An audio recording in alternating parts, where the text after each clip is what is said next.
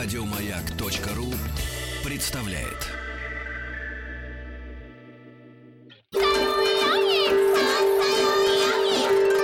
Правильное название Японии – Ниппон.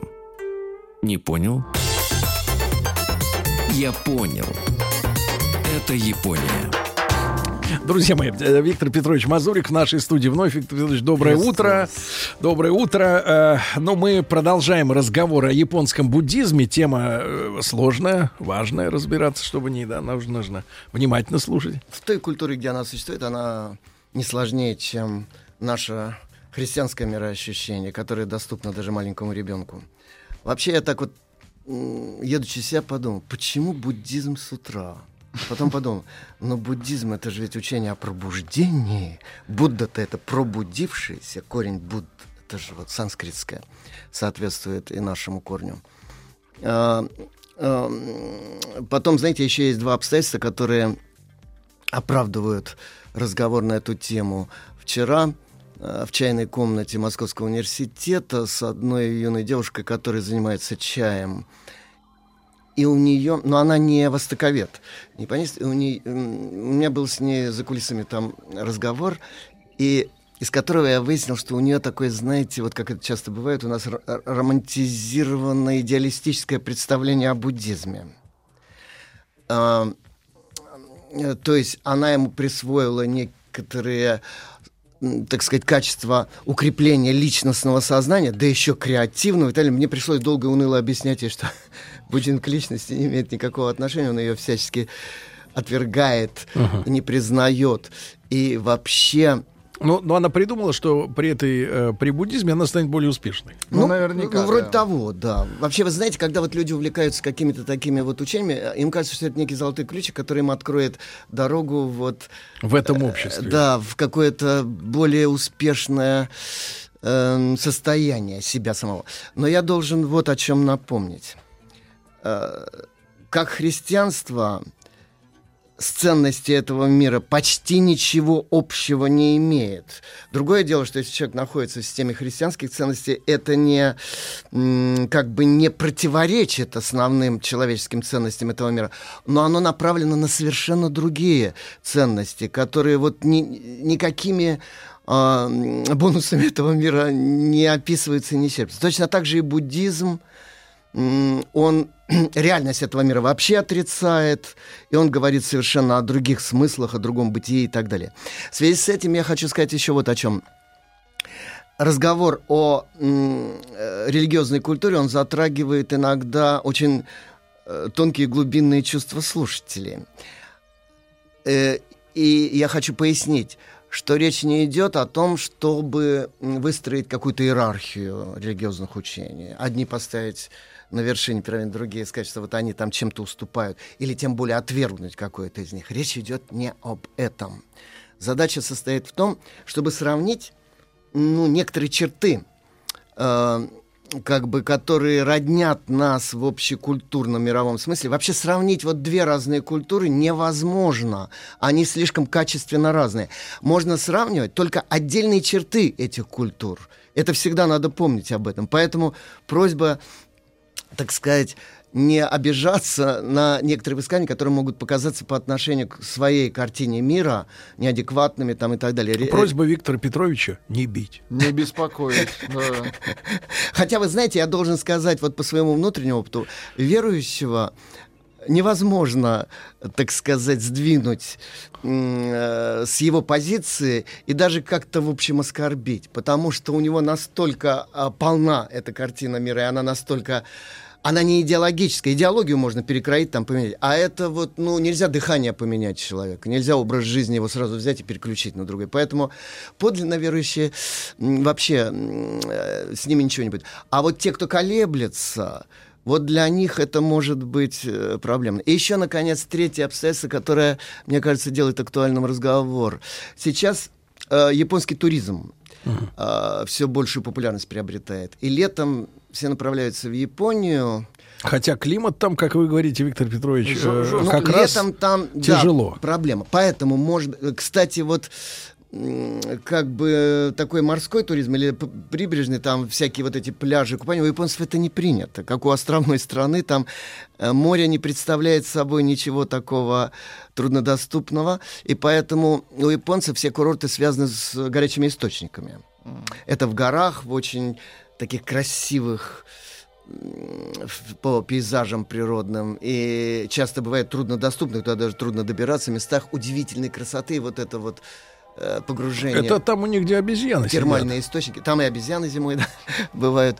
Вот. Но это в, в Ротенбуро, в открытых фуро. А ведь есть сколько угодно в закрытых и в искусственных ландшафтах, там в искусственных джунглях, там, допустим, еще что-нибудь, это все под крышей вообще. Mm-hmm. А, а, подсвечено там невероятными всеми цветами радуги и так далее.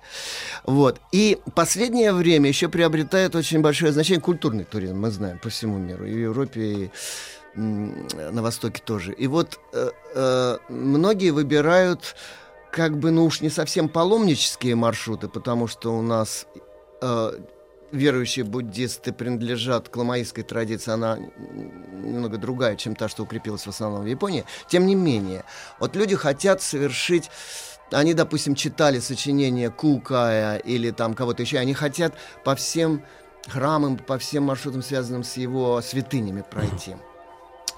И вот э, замечательный японец Юрий Леонидович Кужель э, выпустил недавно книжку о буддийских изображениях, о мандалах буддийских, э, статуях, э, о э, живописных изображениях, которые расположены в знаменитых храмах. Он, вообще-то говоря, в Институте туризма находится, у него есть несколько таких рекомендаций просто по этим маршрутам, так что кто интересуется, может обращаться к него книгам. Но и надо знать, что буддизм в Японии очень э, многообразный. Потому что все толки и направления буддизма, которые рождались и угасали в Азии, они все в Японии сохранились. Абсолютно, почти за редчайшими исключениями, о которых я, может быть, даже скажу, все остались там. И поэтому э, было бы очень странно, скажем, отправляться по маршруту, связанному с буддизмом лотосовым, школы святого Ничерена, скажем, и одновременно Э, ну, к примеру, Амида... поклонение Будде Амитабха, амидаистским, потому что эти школы между собой не очень ладят. Особенно Ничерановская, она, так сказать, очень такая я бы сказал, такую боевую и несколько сектантскую позицию занимает. Итак, в двух словах, особенно для тех, кто впервые к этой теме подключился, хочу напомнить, что сама идея буддизма родилась э, в Индии Э, тогда это была территория Индии. Это в предгорьях Непала, королевство, такой э, род Шакев там правил. Царю этого рода астрологи восточные нагадали, что по звездам, так сказать, что у него родится необыкновенный сын, он будет либо величайшим правителем, либо величайшим мудрецом, который спасет мир. Вот. Отец хотел первого, поэтому он поместил сына под таким Э, колпаком роскоши стеклянным, и он э, удовлетворяли все его желания. Вот, кстати, первый этический урок. Человек, когда удовлетворяются все его желания, не бывает счастливым. Вот э, тем, кто стремится как можно более полному и как можно более быстрому удовлетворению своих желаний, помните, это не формула счастья, скорее наоборот, как вот гедонисты греческие догадались, что если человек, у него последовательная такая установка, то ничего умнее, кроме самоубийства, ему вообще не остается. Вот, поэтому вот сегодняшний вот этот вот культ потребительства и удовлетворения своих желаний, он тупиковый, вообще говоря. Э, человек может себя чувствовать свободным и, собственно, человечным, если так можно выразиться, то есть осуществлять свою природу только в самозабвенном служении высокому какому-то делу, в движении, в творчестве. Это формула человеческой свободы и человеческого счастья, а вовсе не бесчисленное удовлетворение желания. Так вот, царевич Гаутама от всех этих роскошей сбежал просто, угу. потому что он все-таки был мыслящий человек, хоть и молодой, он не мог не заметить, что есть некоторые, так сказать, противоречия, что есть болезни, смерть, прекращение бытия, есть такая вещь неприятная, когда одни, одни живые существа, чтобы выжить, убивают других там и так далее. И вот он занимался э, тогдашней э, индийской философией брахманической, ведантической. Он долго размышлял над смыслом бытия. Ничего из этого не извлек, чтобы его удовлетворил. Он занимался физическими подвигами, аскезой, умершлением плоти, там, голоданием и так далее. Тоже ничего не получилось. Более того, он заболел на этой почве. И тогда вот он э, решил прорваться не логическим таким интеллектуальным научным путем и не путем тренировки вот только тела своего, а путем, как бы сказать, экзистенциального, интуитивного такого прорыва. Он сказал себе, пока не пойму или не почувствую, что такое истина, не встану из-под дерева Бодхи, где сижу там в позе лотоса. И вот на шестой день якобы э, озарение пришло к нему, он понял о том, что наши все разделения на субъективный взгляд, объективные картины мира – на то, что познается тот, кто познает, это все условно. А все остальные деления, бесконечная цепная реакция разделения, проистекает вот из этого первоначального зловещего разделения на субъект и объект. И, в общем, он сначала э, жестами бессловесными поучал своих учеников. И отсюда родилась школа мистического буддизма, которую теоретически сформулировали в Китае, школа Хуаянь, основанная на Аватамсака сутре, сутре величия цветка. Она потом в Японию тоже попала, как и все остальное. Вот. А потом он стал проповедовать четыре великие истины, эм, значит, которые, в общем, были рационалистическими, материалистическими. Там ничего не было, ни идеализма, ни тем более религиозного аспекта. Это скорее было похоже на философию стоиков греческих. А потом уже, спустя почти полтысячелетия, в средние века, когда люди, когда весь мир искал э, метафизическую точку внутри своего сознания, так сказать, потому что, ну вот, наступило время по многим причинам актуальности этого. Тогда некоторые философы индийские, выдающиеся, вообще Индия страна философов, космистов, математиков там и так далее, Нагарджуна сформулировал теорию пустотности как основного э, принципа существования и отношения разных частей мира друг к другу. Это не пустота, вот где чего-то просто нет, и все. Это совсем другое понятие. И, наконец, Васубандху сформулировал принцип, который похож отчасти, но только отчасти на субъективный идеализм. Это э, теория йога-чара, сознание творящего мир – а теория Нагарджуна это Мадхьямика, это школа э, шуньявады, пустотности. И вот с этого времени начало форми... началось формирование идеалистической философии буддизма, которая очень быстро в мировом средневековье э, дала различные конфессии буддийские, которые развивались по двум направлениям. Северный буддизм Южный буддизм, учение старших, так называемое, или старшее учение Тхеравада – опирался на идею самоспасения э, монахом э, в долгих молитвах, медитациях, размышлениях, э, хранении заповедей и так далее. Через спасение себя, спасение всего мира. Это вот этика архата – Северный буддизм прямо с противоположного э, конца заходил. Через спасение всего мира, спасение истинного себя. Потому что вот это деление на весь мир и себя ведь нету на самом деле. Это школа Махаяна, большого, большой колесницы или широкий путь спасения для мирян, а не только для монахов.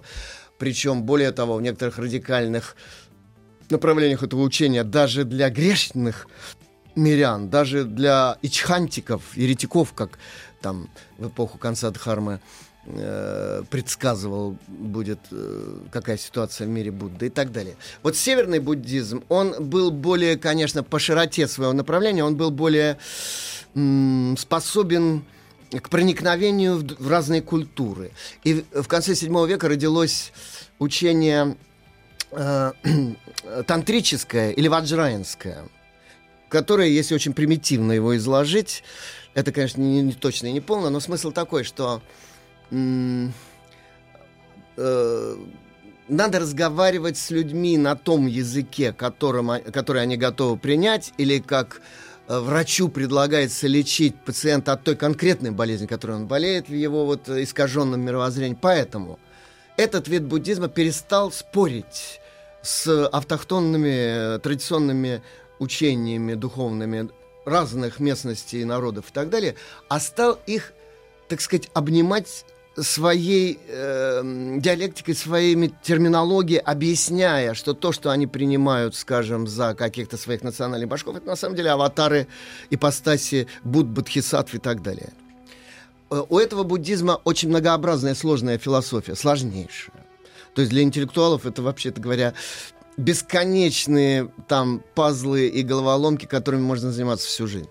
Для людей, которые от сахи, что называется, тоже проблем никаких нет, потому что они через свои языческие культы, поклонения, ритуалы легко входят в этот буддизм и остаются в нем и так далее.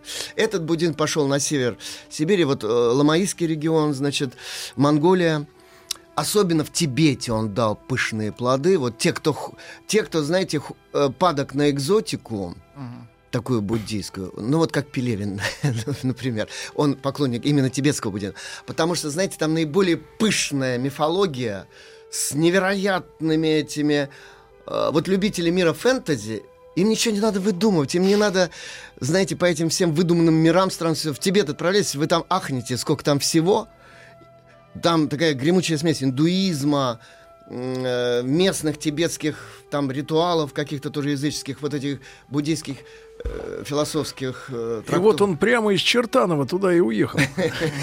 Прямо. Э, Виктор Петрович. вернулся. Виктор Петрович, мы продолжим. Вы нас загипнотизировали. Мистически. А вот возвратимся к мистификациям после новостей.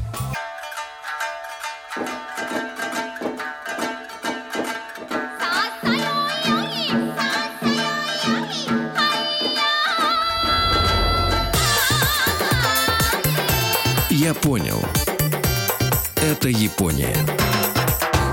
Виктор Петрович Мазурик с нами, доцент кафедры японской филологии Института стран Азии Африки Московского государственного университета, кандидат филологических наук. И Виктор Петрович э, затронул э, не то чтобы тему, он произнес слово, которое, конечно, большинству э, как бы образованных людей знакомо, слово тантрический, и мы сразу вспоминается, ну, всякое вот это вот это оно, тантрический секс. Ай, Понимаешь? Я, я, и, я, значит, и я вспоминаю народное представление об этом тантрическом, значит, что люди, не шевелясь, как бы вместе, вместе часами, месяцами, годами вот, преда, предаются, предаются любви. Знаете, а на самом деле... Что? Знаете, я так скажу. Тантра это просто учение слово. Тантрический буддизм это вот, ну, э, тот самый ваджраинский. Ваджра это вид оружия такого палец или шестопер такой, которым э, а, находится обычно в длани э, в деснице у э, Зевса индуистского Индры, оттуда исходят молнии, лучи, там, которые он поражает. Лазеры. Врагов, да, и так Лазеры, далее. Да. Вот, но это сокрушает тьму невежества и так далее. Тантра же, что касается тантрического секта, да, вы знаете, есть э, одна из тактик в этом виде буддизма, куда включаются ведь очень многие э, языческие ритуалы, в том числе ритуалы, скажем, стимуляции плодоносящей силы Земли через семильные игры человеческие, которые похожи, так сказать, вот на это. Так это тактик. Понимаете? Некий ритуал. Значит, вот этот тантрический, так называемые ритуалы, связанные с манипуляциями человеческими, э, там, телами, ну, там, черепом, с э, кровью, там, с я так скажу, чтобы было понятно. Так. Вот э, тантрические ритуалы гендерные, если кто любит, если кто любит сочные бифштексы, так, так, так. Сочные, но вот для такого, для такого человека попасть на мясокомбинат, Угу. Это очень сильно аппетит себе подпортит. Ну, то есть... Вот э, тантрический секс, он не имеет ничего общего с тем, что обычно вкладывают у нас э, в это понятие. Это э, способ так сказать, эм, э, выросшие из аграрной магии, обмена вот этим ци, там, этими энергиями и так далее, все. Доцент хочет сказать, товарищи, не лезьте. Нет, коротко, барахло, то есть. То есть Э, в слово секс там другой смысл совершенно. Поэтому э, не заблуждайтесь относительно этих вещей. Это служит для другого совсем, чем для получения не для как, этого. каких-то понятно, Хорошо, да. неземных все, понятно. Так и, так и думал. Не для этого. Так и думал. Да, так вот, значит, э, как буддизм попадал в Японию из Китая? Ну, Корея, Ки, э, Корея Китай, там это вот махаинский буддизм там в основном утвердился. Э, через общение, конечно, с материковой культурой, в основном с Кореей с 4 по 6 век у японцев даже был э, как бы вассальное такое образование государства Мимана. Э, протекторат Японии был в этом государстве э, корейском. А вот, скажем, в середине 7 века там японцы даже воевали на стороне одного из корейских государств, Пекча, м, которое они тоже, так сказать, патронировали, против другого корейского государства Сила, на стороне которого стояла Танская империя, между прочим. То есть, А- погодите, сегодняшний раскол это не первый в истории Кореи. Да нет. Знаете, а вот как к нам христианство попадало? Мы же с Византией не то что так благостно вот увидели Византию. Мы приняли туда там ходили. Мы же воевали довольно долго с ней. Причем воевали в разных, ну как это всегда бывает в истории, в разных, так сказать, коалициях. Мы заключали коалиции с, э, с, с Хазарским Каганатом, где очень сильно торговля была развита. Это был такая, как бы, такой пункт движения товаров с востока, с запада и там пересечения мы э, с ними заключали против Византии, э, с Византией против них там и так далее. Всё. Ну, это сложная вообще история.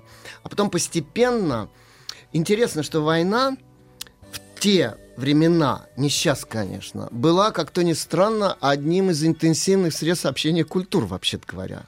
Двигатель торговли, прогресса там и так далее. Сейчас, конечно, война стала чем-то другим. Да и ведется она другими средствами. Гибридная война и в основном информационная война, компьютерная и так далее между прочим, которая меня пугает еще больше, чем вот классическая война. Я боюсь, что компьютерная война, особенно когда она научит проникать в сознание человека с помощью современных технологий, это страшнее, вот на мой вкус личный, чем, скажем, там, Пули. атомная. Даже убивать не нужно, Да, да, чем уже это- наш. Вообще, я хотел бы, пусть мне на голову упадет атомная бомба, но стать зомби при жизни, так сказать, и быть контролируемым изнутри, вот в сознании своем, нет, это извините. Так вот, э, э, значит, э, войны, столкновения, все. Потом постепенно из того же Пекча, э, в, по одним данным в середине пятого, по другим в середине шестого века попали с посольством официальным сутры, священные книги, священные изображения, мандалы, э, значит, и, собственно, вероучители приехали. Стали наставлять японскую элиту. И японская элита очень быстро прониклась э, вот опять-таки не сравнение христианства или буддизма, не подумайте, ради бога, а вот это вот типологическое родство той роли, которую сыграли буддизм и христианство в э, государственном формировании государственности как таковой с центральным правлением и так далее. Но вот у славян не было такого единого государства. Стало возникать после монотеистического вот этого мировоззрения, проникшего, значит, э, на нашу территорию. То же самое произошло у японцев. Возникла абсолютная монархия по образцу китайского государства на основе централизованного вот этого буддийского мировоззрения. Потому что синто, где ритуал в каждой деревне свой, и набор башков свой совершенно, это невозможно.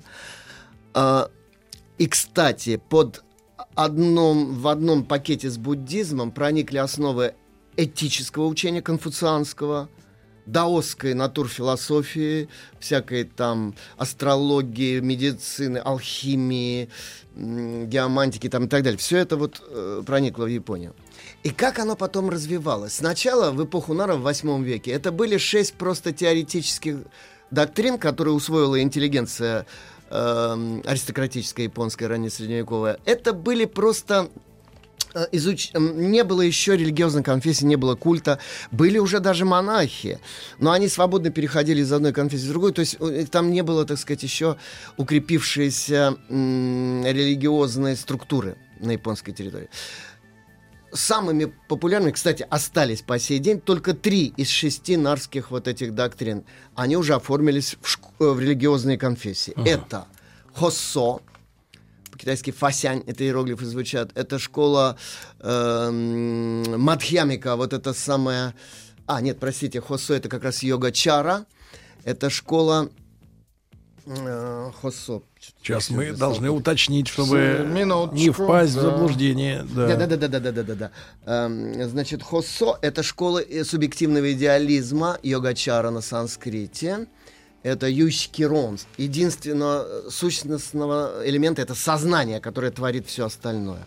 Она, кстати, эм, осталась по сей день. А вот вторая школа, сложнейшая философия Нагарджуни о пуст- Нагарджуна о пустотности, это школа эм, Мадхьямика, школа пустотности. Сан Лунь по-китайски или Сан Рон, это эти иероглифы по-японски звучат, она сегодня не сохранилась. Сохранилась сегодня еще школа Рицу, Виная. Это хранение заповедей, эм, образ жизни, который тебе формирует и сознание, и все остальное. Храни заповеди, а все остальное приложится. Вот, грубо говоря, такая там у них э, логика. И, наконец, м, кегон, мистический вот тот самый буддизм, э, цветка, который э, царевич Гаутама молча показал своим ученикам на горе Орла. Это бессловесное проникновение в истину путем э, сложных медитаций там и так далее. Вот эти три нарские школы. Но это еще, повторяю, были только в восьмом веке только доктрины. Дальше. К девятому веку сформировались первые две религиозные организации в Японии. Это Тендай э, с монастырем э, э, Энрякуджи на горе Хейдзан на севере от Киото.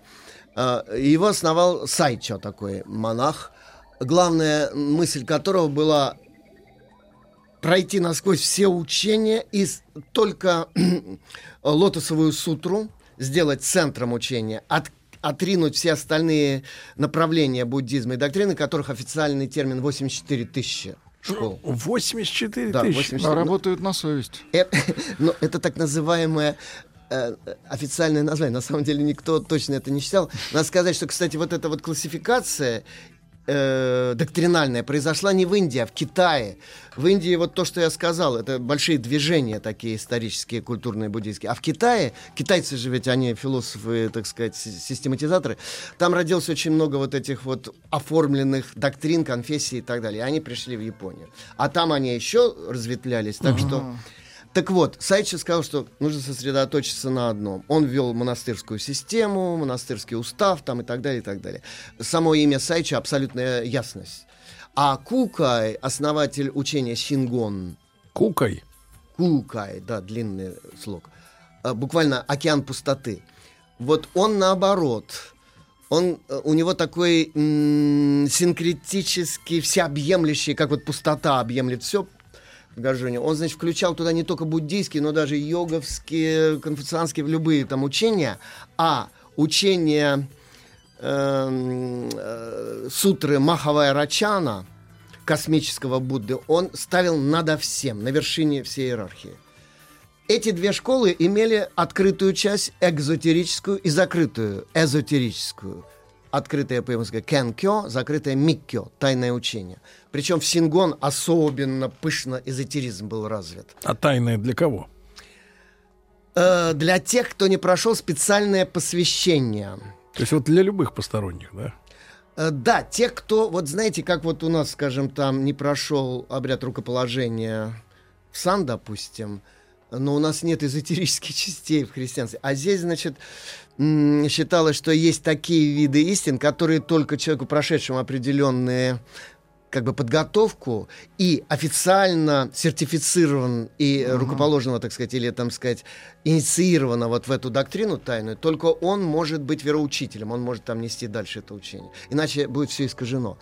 Там три таинства процветало, значит, таинство тела, мудро, особые позы медитационные, таинство речи, мантра, и таинство мысли или сознания более широко, чувств, сознания, воли и так далее, это э, дхьяна. Э, то есть э, медитация очень глубокое, очень глубокое сосредоточение. Эм, вообще и то, и другое, особенно сингон, э, из Ваджраяны очень много взяли. Это махаинский буддизм с эзотерическим началом. Но что произошло потом? Росла интроспекция, обращение сознания все больше и больше э, из внимания к внешнему миру, ко внутреннему. Ко внешнему миру, кстати, что объяснил своим соотечественникам Кукай? О том, что мир сансара и мир нирвана это одно и то же. О том, что можно достичь сознания Будды, даже космического Будды и Варачаны в этом рождении или в Виктор этом теле. Петрович, минуточку.